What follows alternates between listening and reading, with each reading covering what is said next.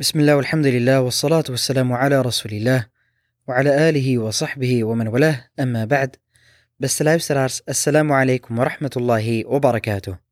Welkom bij de Ramadan-adviezen, dag 7. De profeet alayhi salatu wassalam heeft gezegd, als iemand thuis de wudu heeft gedaan en daarna naar de moskee gaat om een verplicht gebed te verrichten, zal hem een zonde vergeven worden voor elke stap die hij zet en hij zal een graad hoger verheven worden voor elke volgende stap. Dus voor elke stap die we zetten richting de moskee, als we naar het gebed lopen, worden we met de ene stap vergeven en met de andere stap stijgen we in gradaties.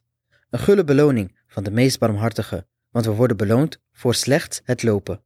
In een andere hadith zegt de profeet wassalam, zij die de grootste beloning voor hun gebed zullen krijgen, zijn degenen die de grootste afstand te voet afleggen.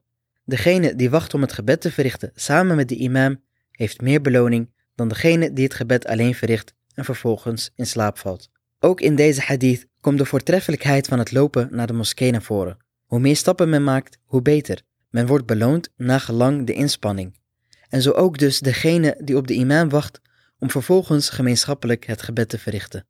In de maand Ramadan zijn we met z'n allen gretig op zoek naar goede daden, maar soms hoeven we niet ver te zoeken om een daad van aanbidding te verrichten.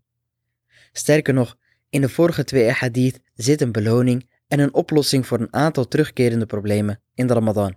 Want wie naar de moskee loopt, wordt allereerst beloond omdat hij inspanning levert om naar deze geweldige aanbidding te komen, het gemeenschappelijke gebed. Een andere mooie bijkomstigheid is dat degenen die lopen naar de moskee gaan, vaak ook degenen zijn die op tijd in de moskee aankomen. Want wie wil lopen naar de moskee, dient op tijd te vertrekken, om zo niet het gebed te missen. Het lopen naar de moskee helpt ook met het laten zakken van het eten.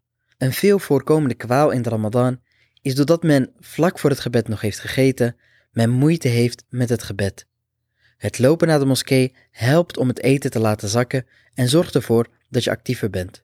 Verder is deze wandeling naar de moskee een goed moment om tot rust te komen, met name als je die tijd benut met het zeggen van de adkar. Zo kom je in alle rust bij de moskee aan en is je hoofd helemaal leeg van zaken die een negatief effect hebben op jouw geshor.